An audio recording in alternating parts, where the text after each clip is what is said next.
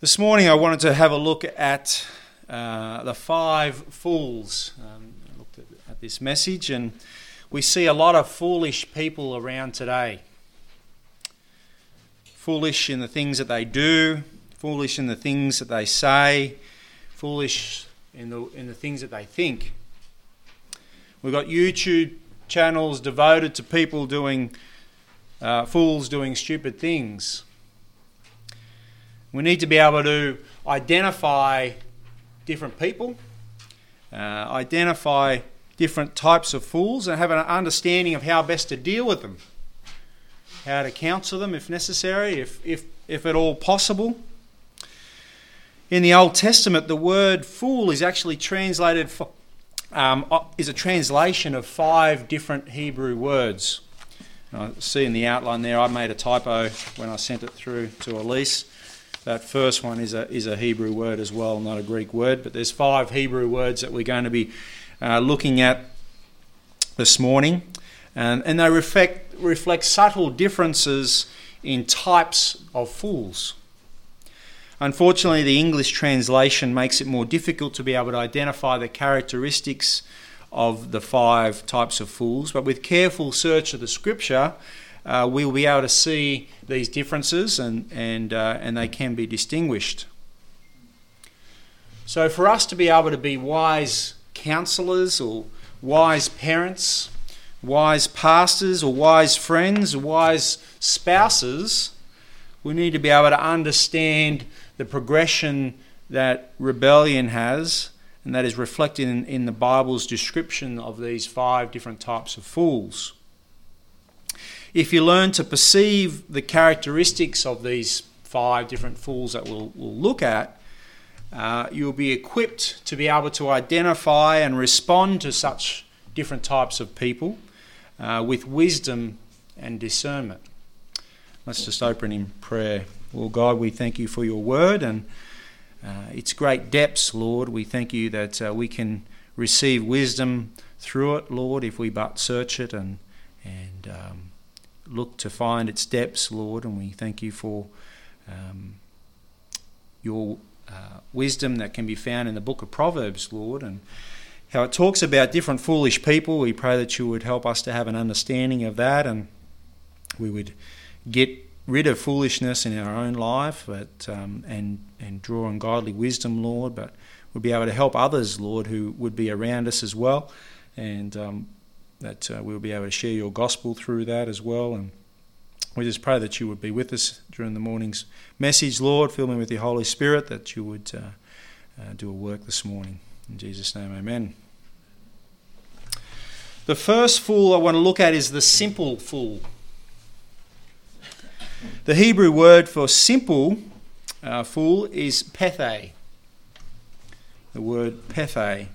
And the root word of it, which is derived from pathe, implies extreme vulnerability, literally meaning to be opened up. And when I think about this and I try and picture it visually, I think of some sort of open wound. If your body is cut open, literally cut open and exposed, what happens? It hurts, right? And our senses are in overdrive. Our pain receptors are feeling everything at its highest. A light wind, an accidental bump, which usually wouldn't sort of hurt us, is now very bad. And we feel those, just the lightest things. When we are opened up and exposed in this literal sense, we want to protect it as well. We want to protect it from bumps or jabs or any physical things. We also want to protect it from things that we can't see, like infections and diseases and those sort of things. The simple fool opens up his mind to any passing thought. He opens his arms to any passing stranger, and in other words, he lacks discernment. He has an oversimplified view of the world, of life, and fails to recognise the cause and effect sequences that are in life, that are all around him. So I'm going to be turning to a number of passages in Proverbs, so to illustrate all these things. So you can turn to Proverbs 22, verse 3.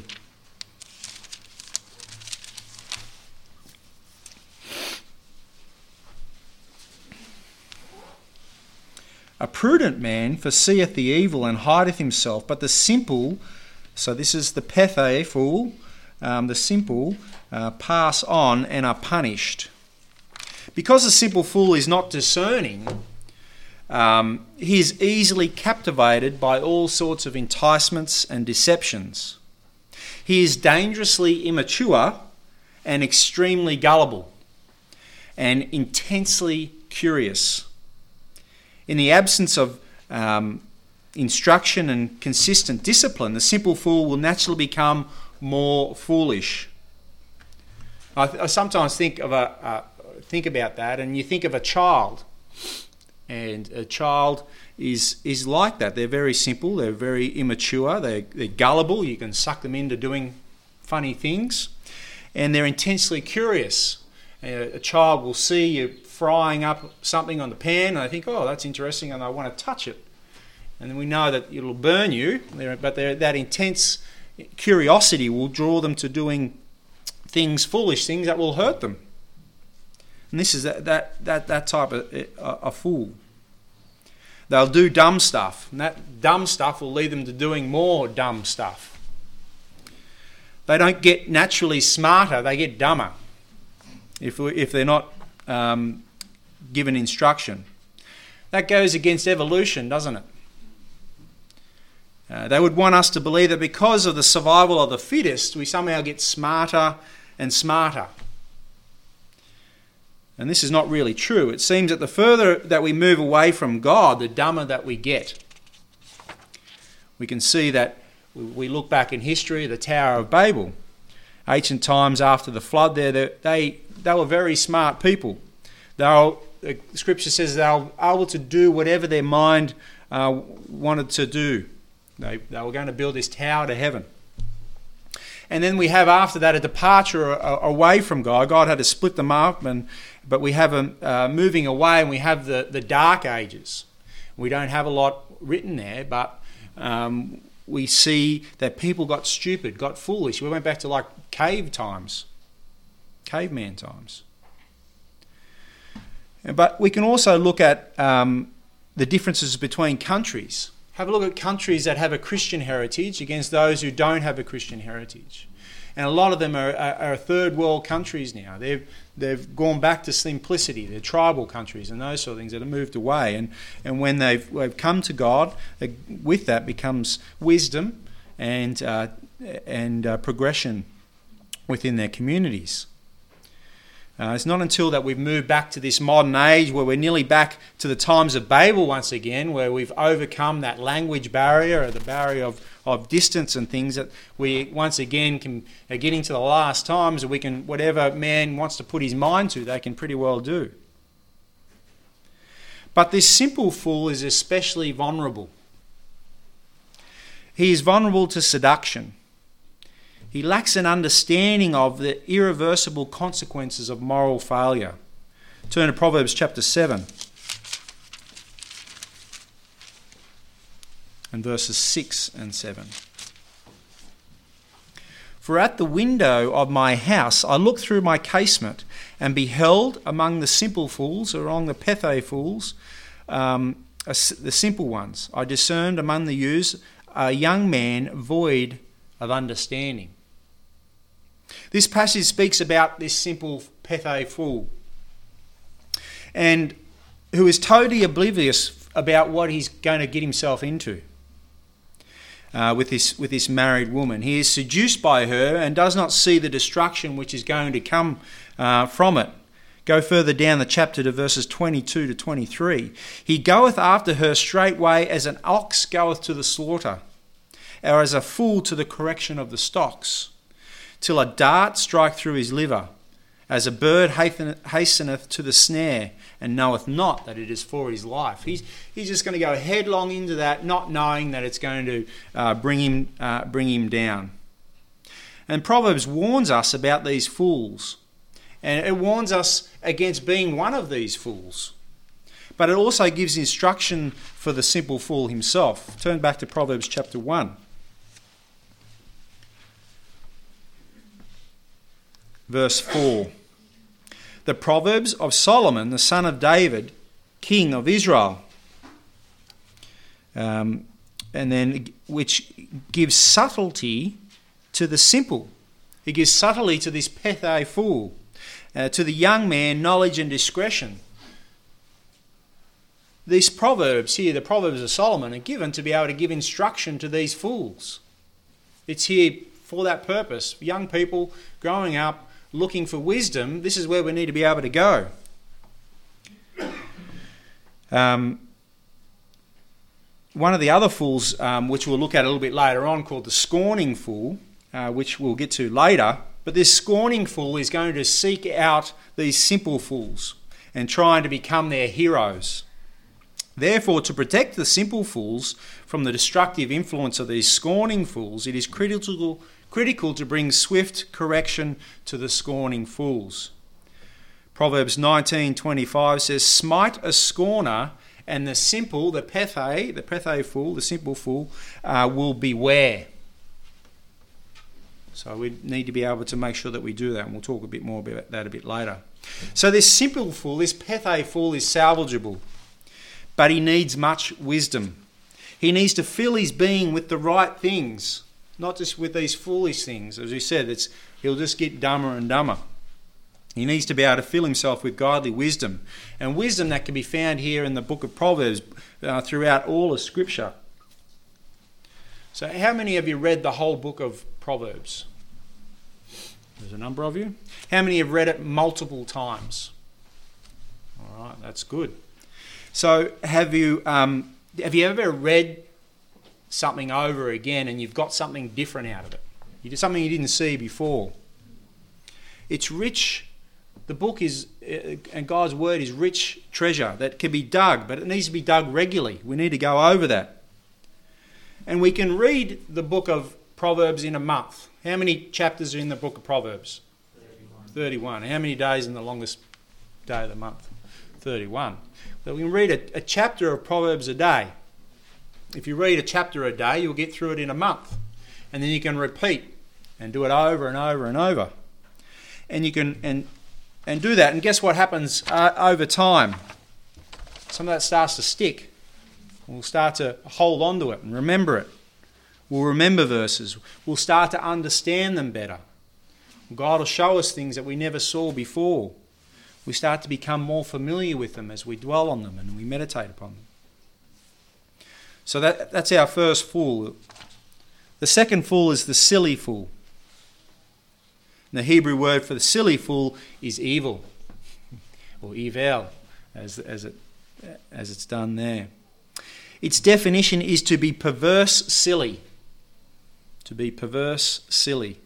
The mouth of a silly fool often gets him into trouble. Turn to Proverbs 10:14.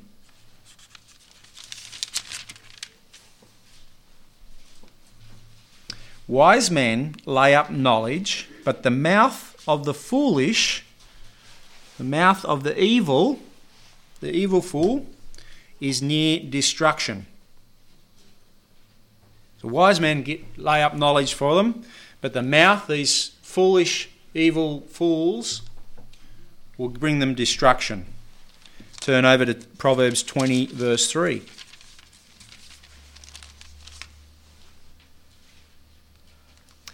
It is an honour for a man to cease from strife, but every evil fool will be meddling. When things go wrong for a silly fool, he becomes angry, and which results in more damage. I remember going for a paddle down the river years ago with a couple of guys. One of them was a good mate, and the other one was a mate of a mate.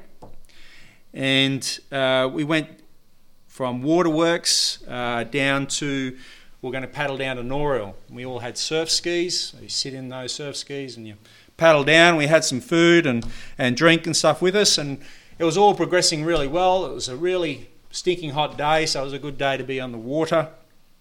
And we were wanting to paddle all the way down and pop out at Noreuil.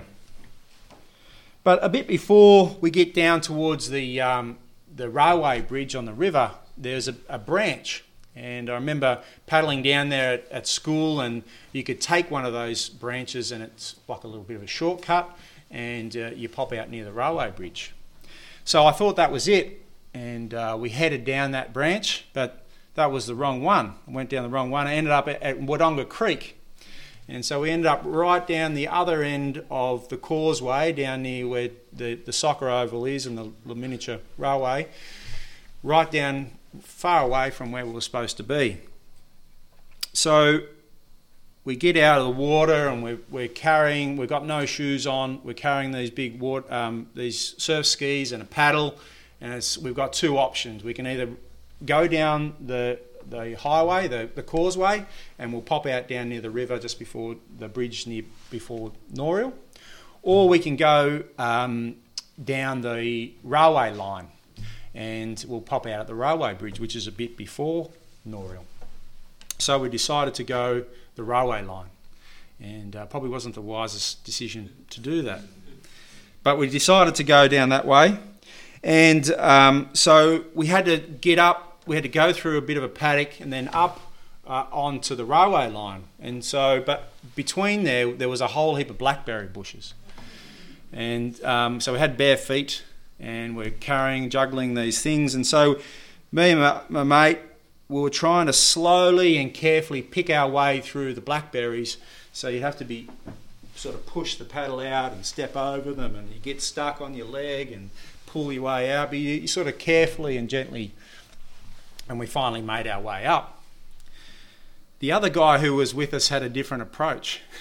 He wasn't quite as wise, and he was bullheaded, and that's the way he approached it. And he just thought he'd rip his way into the blackberries and muscle his way through. And you know what happened? He got torn to shreds. Anyway, his way wasn't working, and so he got angry. And so he got angry, and he threw his surf ski away, and me and the other mate are up there looking, and I'm like, oh, that's just more stupid. Like, now you've got to walk over there, get through the bushes again, go and grab your surf ski and come back. And he had to go and do that. He had to go through more thorns to go and get them, to go and get his paddle, surf ski back, and then come back.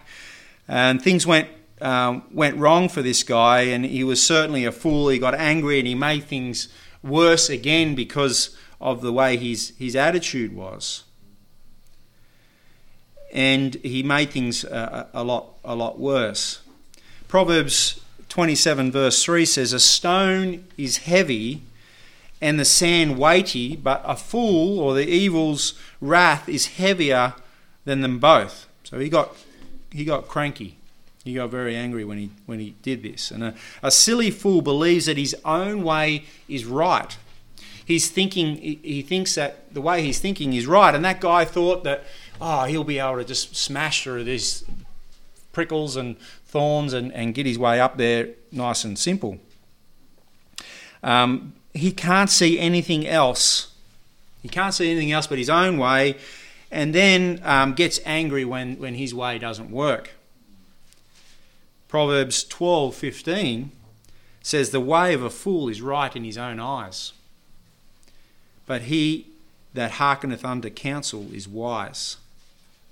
So we need to be able to listen. These silly fools don't listen. They want to go their own way, and they get angry when it doesn't work. But we should be listening to wise counsel. So much so, this fool, he can't see anything else, that he reacts to the instruction when it is given. So we were trying to tell this guy not to do that. We didn't want to see him hurt himself, but he couldn't see it. Proverbs 1:7 says, "The fear of the Lord is the beginning of wisdom, but fools, the evil fool despise wisdom and instruction." He didn't want to hear that we were telling him to slow down and just slowly pick your way through, and you'll get through. He didn't want to hear that.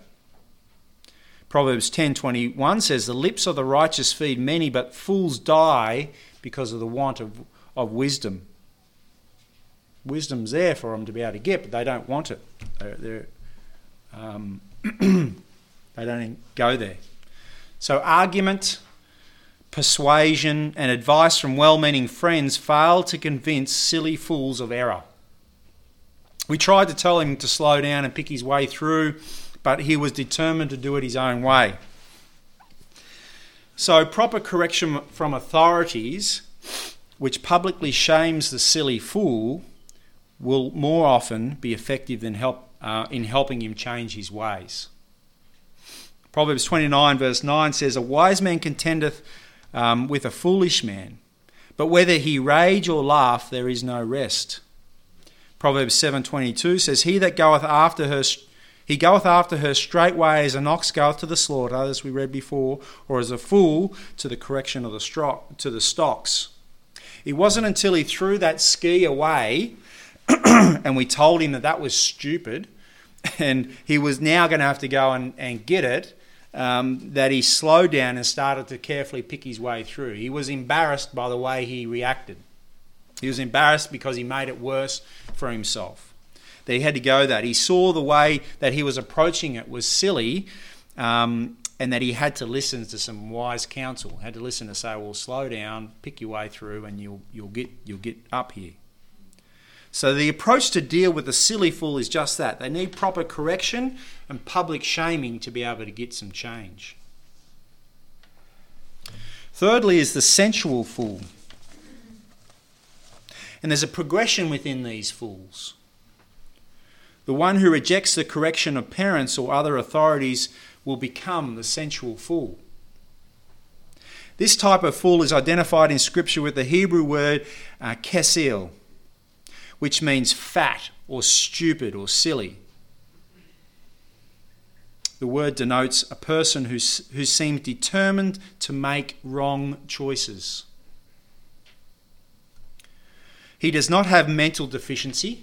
He's not mentally disabled or anything like that, but rather rejects the wisdom of God.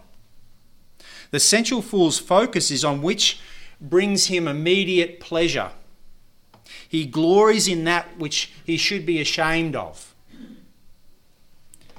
Proverbs 10:23. Let's read that.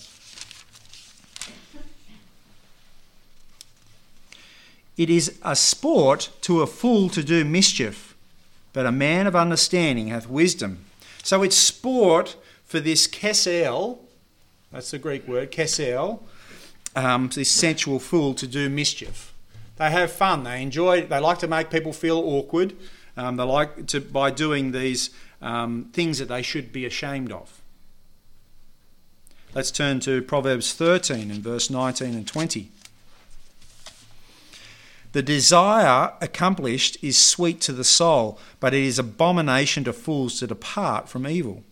He that walketh with the wise shall be wise, but a companion of fools shall be destroyed." A sensual fool is unreasonable. As a silly fool, his mouth gets him into trouble. But now as a sensual fool, he's progressed on a bit more, and his mouth now gets him into more trouble than he was as that other fool, greater trouble than he was before. Let's turn to Proverbs chapter 18, where it talks about this kesel fool. Proverbs 18 and verses 6 and 7. "A fool, a kesel fool, his lips entereth into contention, and his mouth calleth for strokes or blows." A fool's mouth, so the kesel's mouth, is his destruction. His lips are the snare of his soul.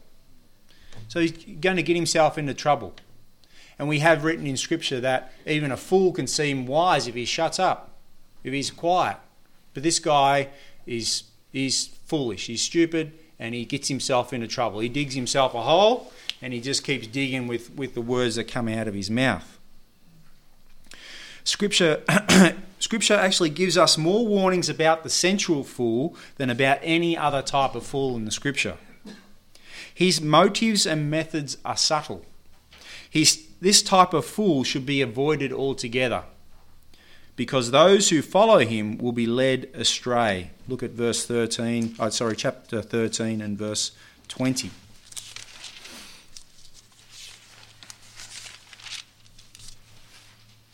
He that walketh with the wise shall be wise, but a companion of fools, the companion of the Kesiel, shall be destroyed. If you hang out with these types of fools, you're going to get yourself into trouble.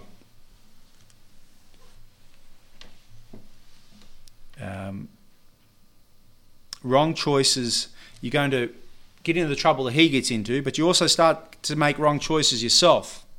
You're going to start to get sucked into whatever pleasure or glory or desire that this guy or gal is pursuing. So if you're hanging out with them, you'll get sucked into doing similar things with them. Severe punishment is prescribed for the sensual fool. Let's look at Proverbs chapter 26 and verse 3. So this is how we're supposed to deal with the sensual fool, the Kesiel fool. Proverbs 26 and verse 3. A whip for the horse, a bridle for the ass, and a rod for the fool's back, or the Kesiel's back. They need punishment. Punishment needs to go up a gear for these guys. Proverbs 19:29 says, "Judgments are prepared for scorners and stripes for the back of fools." Just a public shaming for this guy, where we had the silly fool before, the public shaming was enough to be able to get him to change his ways, but for the sensual fool, shaming is not enough. These guys need to feel the punishment. They need severe punishment to be able to change their ways. The full force of the law needs to be applied to them. Now, criminal system is too lenient. They are too soft, and they give too many slaps on the wrists to these type of fools. And these people just end up laughing to themselves, and they think it's all a joke. They need to be properly punished so they do not turn into this next fool, which is the scorning fool. The scorning fool. And the Hebrew word denotes for this fool is lutz. The scorning fool is, the Hebrew word is lutz, which is to make mouths at, that is to scoff. The scorning fool's facial expressions communicate the disdain and contempt that he has in his heart towards all authorities, including their parents, their civil authorities, and God. This type of fool not only has rejected truth, he also has embraced that which is abominable to God. Let's turn to Psalm 1. Psalm 1:1. Just keep your finger in Proverbs. Now this describes the progression of foolishness. Blessed is the man that walketh in the counsel. Blessed is the man that walketh not in the counsel of the ungodly, nor standeth in the way of sinners, nor sitteth in the seat of the scornful. Okay. So, Psalm 1:1 describes a progression of foolishness, referring to the man who first walks in the counsel of the ungodly. Okay, so he's these fools, he's hanging around with him, he's walking around, he's not a part of them yet, but he's interested, he's intrigued by what they're doing, and he's walking with them. And then the next progression is then stands in the way of sinners. So he's still not fully part of them, but he's standing with them. So he's sort of right in amongst them. He can hear what they're saying, see what they're doing. He's standing with them. So first he was walking with them. Now he's standing with them. And finally he is now sits in the seat of the scornful, which is the word here we're looking at, lutz. So now he's sitting with them. He's part of it. He's progressed on. He's in the group. When you're sitting with them, you're part of that group, and you're as much a part of them as anyone else who's sitting in that circle of people. The scorning fool utterly detests people and ideas that contradict his false thinking. And he expresses his scorn through derisive attitudes, behavior, and speech. Have you seen these type of fools? There seems to be a lot of them around these days, especially on social media. Very quick to mock, very quick to scorn people today because of something that they said or because what they're believing in. There are lots of scornful people around today. The scornful fool turns a deaf ear to rebuke. Back over in Proverbs chapter 13 and verse 1, it says, "A wise man heareth his father's instruction, but a scorner heareth not rebuke." Next chapter, in verse chapter 14 and verse 6, it says, "A scorner seeketh wisdom and findeth it not, but the knowledge is easy unto him that understandeth." So these fools have switched off. They are no longer listening. It's their way or the highway. They even think that they want wisdom, that they seek after it, but this verse says that they can't find it. They can't find it because they do not want to listen to it when it is around them. Those who attempt to lead the scorning fool away from the path of destruction that he seems determined to follow will also suffer his wrath. Let's look at Proverbs chapter 15 and verse 12. "A scorner loveth not one that reproveth him, neither will he go unto the wise." So you try and tell this bloke he's going down the wrong path, he's going to get angry at you. He's going to hate you for it. Turn back to Proverbs chapter 9. Same message. Proverbs chapter 9 verse 7 and 8. "He that reproveth a scorner getteth himself shame, and he that rebuketh a wicked man getteth himself a blot. He reprove not a scorner, lest he hate thee. Rebuke a wise man, and he will love thee. Give instruction unto a wise man, and he will yet be wiser. Teach a just man, and he will increase in learning." These guys, you're not going to be able to rebuke.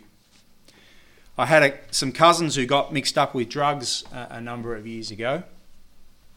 They were hooked on ice. And they were on a downward spiral, and we were over at my auntie's place for Christmas, and my sister and her husband were staying around at these particular cousins' place, and they weren't quite aware of how bad it was before they went there, but you could see the downward spiral that they were on. Now, physically, they looked racked and neglected. They had young kids. Their kids weren't looking tidy and neat and well looked after as they used to either. And my sister and her husband decided to confront them about their drug use. They loved them. They wanted to help them and to show them the error of their ways. They did that, but it didn't go very well. And they got very angry with them. They scorned them for it. They denied it all, and they didn't speak with them for quite a while.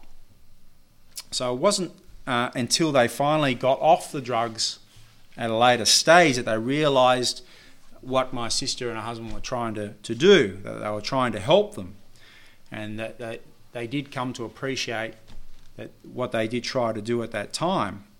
But at that time, they weren't against it. All they received was wrath. And a scorner must be punished for his own sake and for the sake of those who that they can potentially influence. There must be consequences. And they had consequences. They nearly had their kids taken from them and things like that. So and they saw what they were doing over time, and they did change their ways. But Proverbs chapter 19 and verse 25 here talks about the scornful fool, and it says, "Smite a scorner, smite the lutes, and the simple, the Pethe will beware." We mentioned that earlier when we were looking at the first fool, and that these guys need to be severely punished and have severe consequences for what for what they do, not only to break themselves out of that, but as an example to those who are further up the chain to be able to show, well, man, I'm not going to go down that route because I can see where that leads to. We mentioned this earlier. This loot, this scorning fool, needs to be made an example of, so other fools like the Pethe fool will beware and not go down that similar line. Proverbs 21 and verse 11 says, when the scorner or the loot is punished, the simple is made wise. Proverbs 22 verse 10 says, cast out the scorner and contention shall go out, yea, strife and reproach shall cease. We get to the last fool, the steadfast fool. And the last one, the Hebrew word there is nabal, which means stupid wicked, which identifies this type of fool. Elsewhere in the Old Testament, nabal is translated as a vile person. A steadfast fool totally rejects God and his ways. Let's look at Proverbs chapter 14 and verse 1, where it talks about this fool. Oh, sorry, Psalm, not Proverbs, Psalm.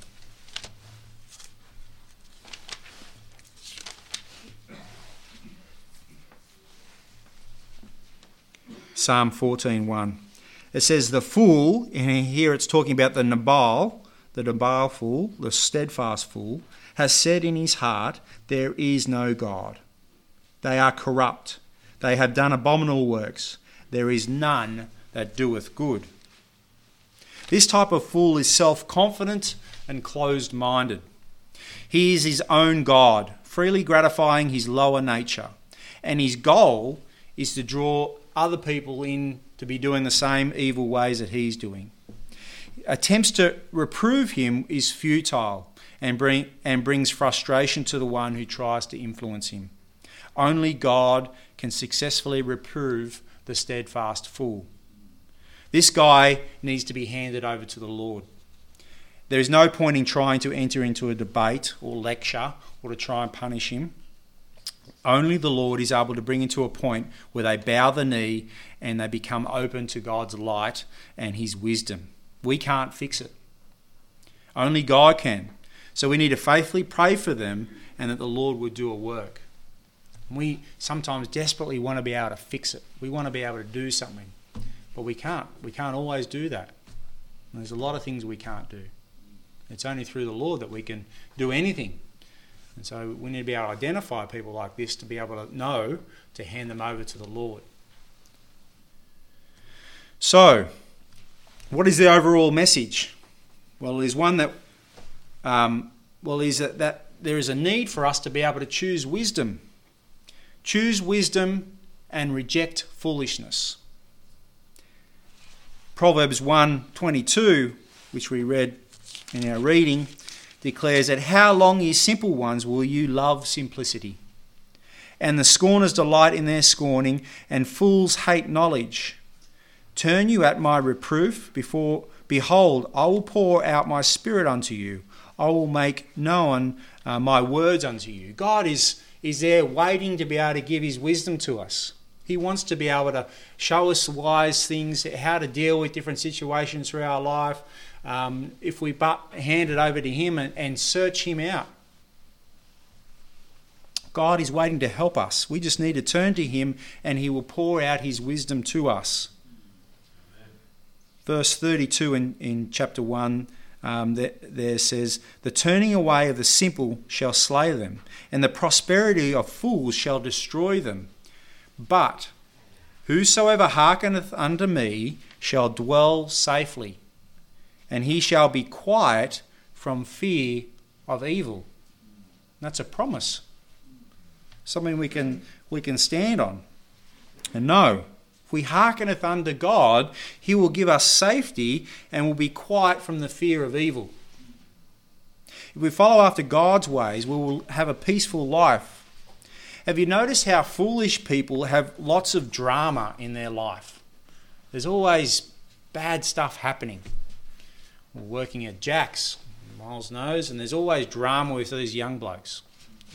They're doing stupid stuff, they're getting fight on the weekend, or there's a brawl, there's problems with their girlfriends, there's all this drama because of the foolish stuff that they have. But if we follow after God and his ways, we'll get rid of a lot of that drama. And that's what foolishness brings. We need to be able to heed this declaration, it says in Ephesians 5:15 that we need to walk circumspectly, not as fools, but as wise. Proverbs 1:7 says the fear of the Lord is the beginning of knowledge, but fools despise wisdom and instruction. Proverbs 3:35 says the wise shall inherit glory, but shame shall be the promotion of fools. So it's clear here that we need to gain godly wisdom. But how do we go about getting that? Well, one of the primary ways to do that is by meditating on the Word of God. So how do we meditate on Scripture? We're running out of time. But we do that through meditating on Scripture. So letting the Word of God dwell in our lives. The words of Scripture are living words. Hebrews 4:12 says, "For the word of God is quick and powerful and sharper than any two-edged sword, piercing unto the dividing asunder of soul and spirit and the joints and marrow, and a discerner of the thoughts and intents of the heart." That's this word of God. Most of you got it sitting on your laps. That's what this can do.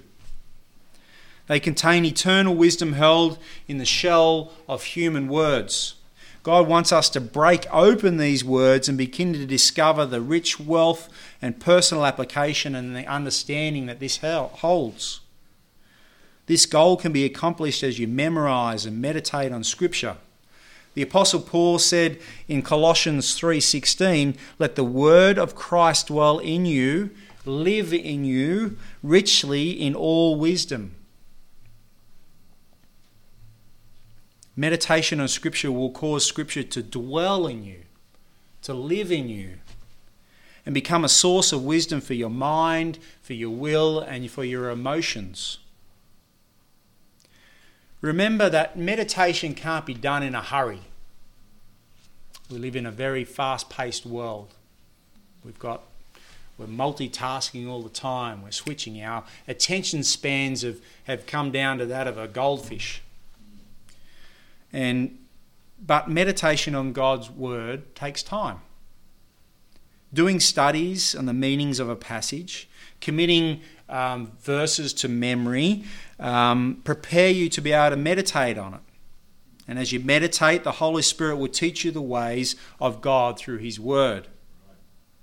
John 16:13 says, "Howbeit, when He, the Spirit of truth, is come, He will guide you into all truth. For He shall speak of Himself, but whatsoever ye shall hear, that shall He speak, and He will show you things to come." So, we've got a few points here in the outline. How to meditate on Scripture. So firstly, there's a few keys that we can do. So we need to worship God in your spirit. Your times of meditation should be times of worship and fellowship with God. Worship God in your spirit as you quote God's word back to Him. So we need to be not just trying to get something out of it for ourselves, a selfish thing. We should be worshiping God through being able to quote His verses, His word back to Him. We need to reverence God's word and purpose to do according to all that is written therein. Joshua 1:8. We need a purpose towards following after God, to worship God through being obedient to Him. The second point is to personalize the passage. Turn to Colossians 3:16, which we quoted before.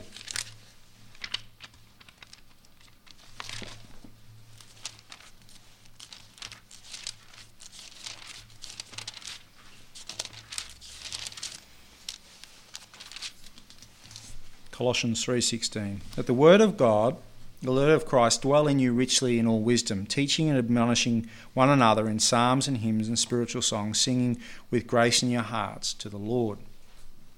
Okay, so if we personalise it by putting the first person on it, so we start using I and me and my, we start to then apply it into our own lives. So let's use Colossians 3:16 as we quoted as an example.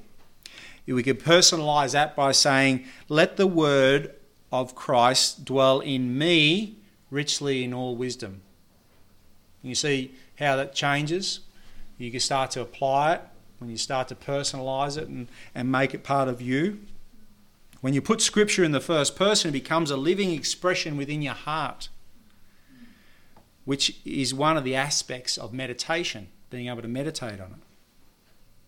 The next point is give attention to each word of each verse. Remember we were doing some study on preaching through the Monday night classes years ago. When I went through those, we had an exercise in doing this. By focusing on one verse at a time, quote it to the Lord, pondering each word.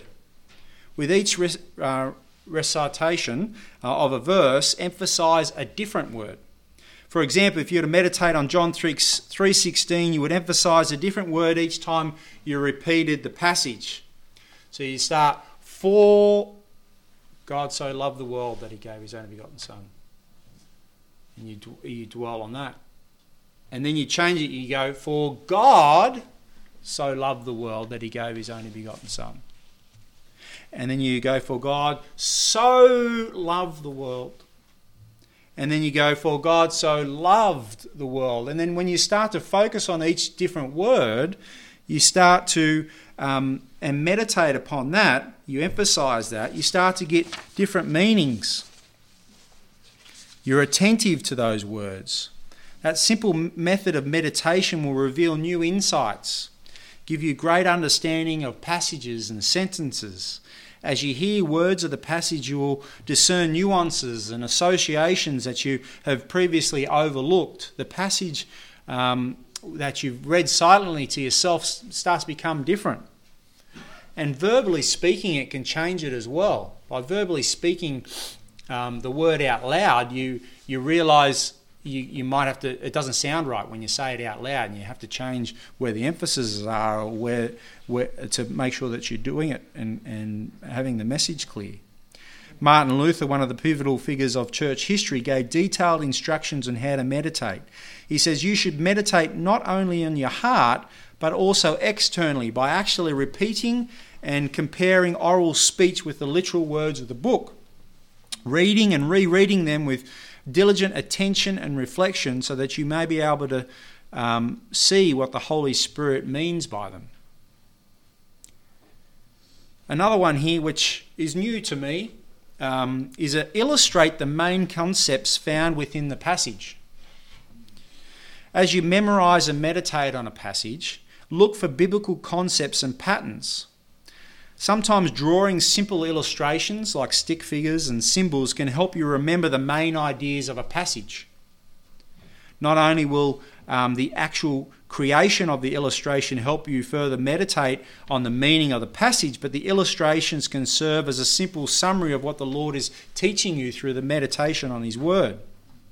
Each illustration should represent your current understanding of the action being described in the verse or phrase. And as you do it more, your understanding of the verse will deepen. Your illustrations might expand or change as well. So I'll have to give that one a try. I haven't done that one. I've done a little bit. Went back on teaching Sunday school. We used to have to do some of that as actions for the students to be able to do. You get them to illustrate a certain passage to try and get an understanding of that.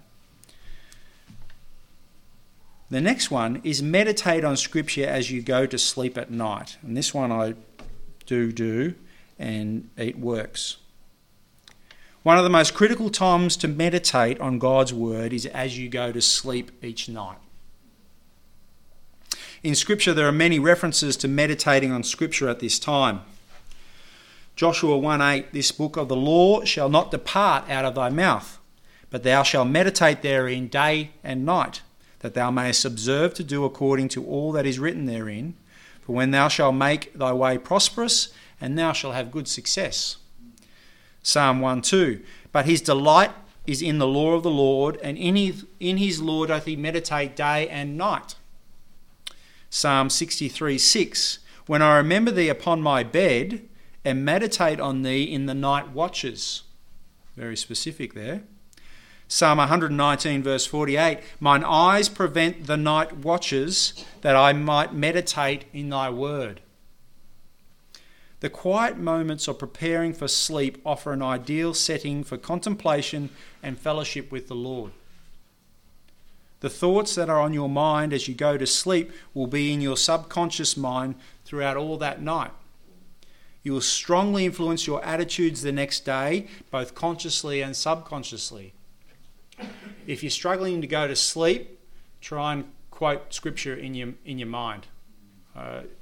You'll soon knock out pretty quickly. As much as you want to even stay awake and try and conquer a passage or something like that, you'll start falling asleep. The next one, respond to God as he teaches you.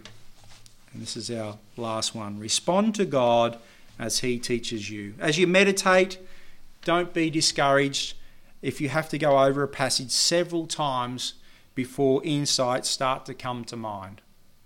As God reveals an insight to you, pray it back to him and ask him for the grace to be able to apply that truth to your life.